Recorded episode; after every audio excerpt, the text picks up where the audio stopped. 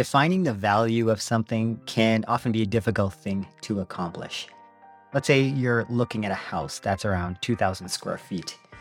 That could be worth different amounts based on if you're in one location versus another. You might be in the middle of Canada and the prairies, and it might be a lot cheaper than if you're on the coast near the ocean. Eating at an expensive restaurant that serves tiny portions of handcrafted culinary treats may not be worth much to someone that's used to eating at an all you can eat buffet. And paying 99 cents for an app may sound really expensive if you're used to all the free alternatives out there, even if it saves you hours a day in productivity. So, value is clearly relative. The problem is when it comes to defining your self worth. We default usually to comparing it to our net worth. In this episode, we're going to be exploring how to detach your self worth from your net worth. I'm Amin Ahmed, and welcome to Be Well, Do Well. Before we can explore how to detach our self worth from our net worth, let's actually define what net worth is. According to Investopedia.com, your net worth is the value of your assets minus the liabilities that you owe. So, jewelry, art, your cars, houses, these are all assets that you own mortgages, credit card debt would all count as your liabilities. When we look at your net worth, it all comes down to the material things that you own. Now, you can probably see where I'm going with this. Self worth is so much more than just the material things that you own. In psychology, self worth lies at the very core of who we are. It defines our thoughts, our feelings, and our behaviors. Self worth itself is a really tricky concept to grasp, as there's so many different interpretations of how to determine this intangible idea that we put on ourselves as self worth.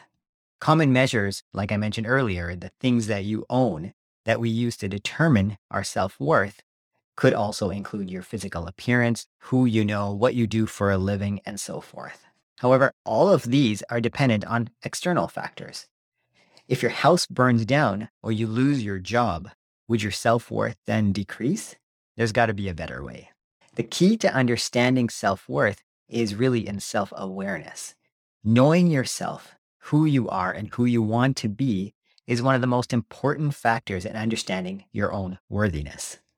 When you can accept who you are at this moment in time, acknowledging all your strengths, all of your weaknesses, and you start to see the full potential of who you really are, this is where self worth is actually born. I've mentioned in many episodes before that we have a planner. It's called the Be Well, Do Well planner. And we take this concept of self worth very seriously. We implemented it and designed it right into the planner itself. You start your day by writing down what you envision your future life to look like in six months. This is specifically designed to tap into that hidden potential, as I just mentioned. If your self worth is based on external factors, then there's this big disconnect. However, if your self worth is tied to your potentiality, your potential of who you can be and who you can actualize yourself to be, this is what causes you to feel more worthiness and for your self worth to increase. And so we designed the daily planner to include a section where you type in or you write in what your life is going to look like in six months. This is really tapping into the hidden potential of who you really are. You can download the planner from our website, bewelldowell.fm, and just click the link for planner in the navigation, or I'll put the link down below in the show notes.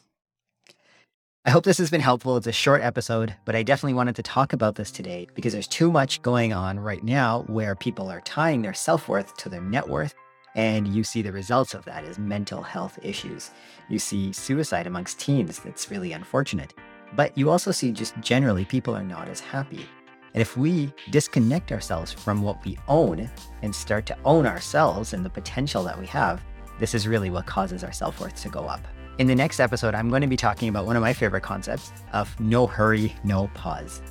I hope you'll be able to join me for that episode tomorrow. Thanks again for making the Be Well Do Well podcast a part of your day, and I'll see you tomorrow.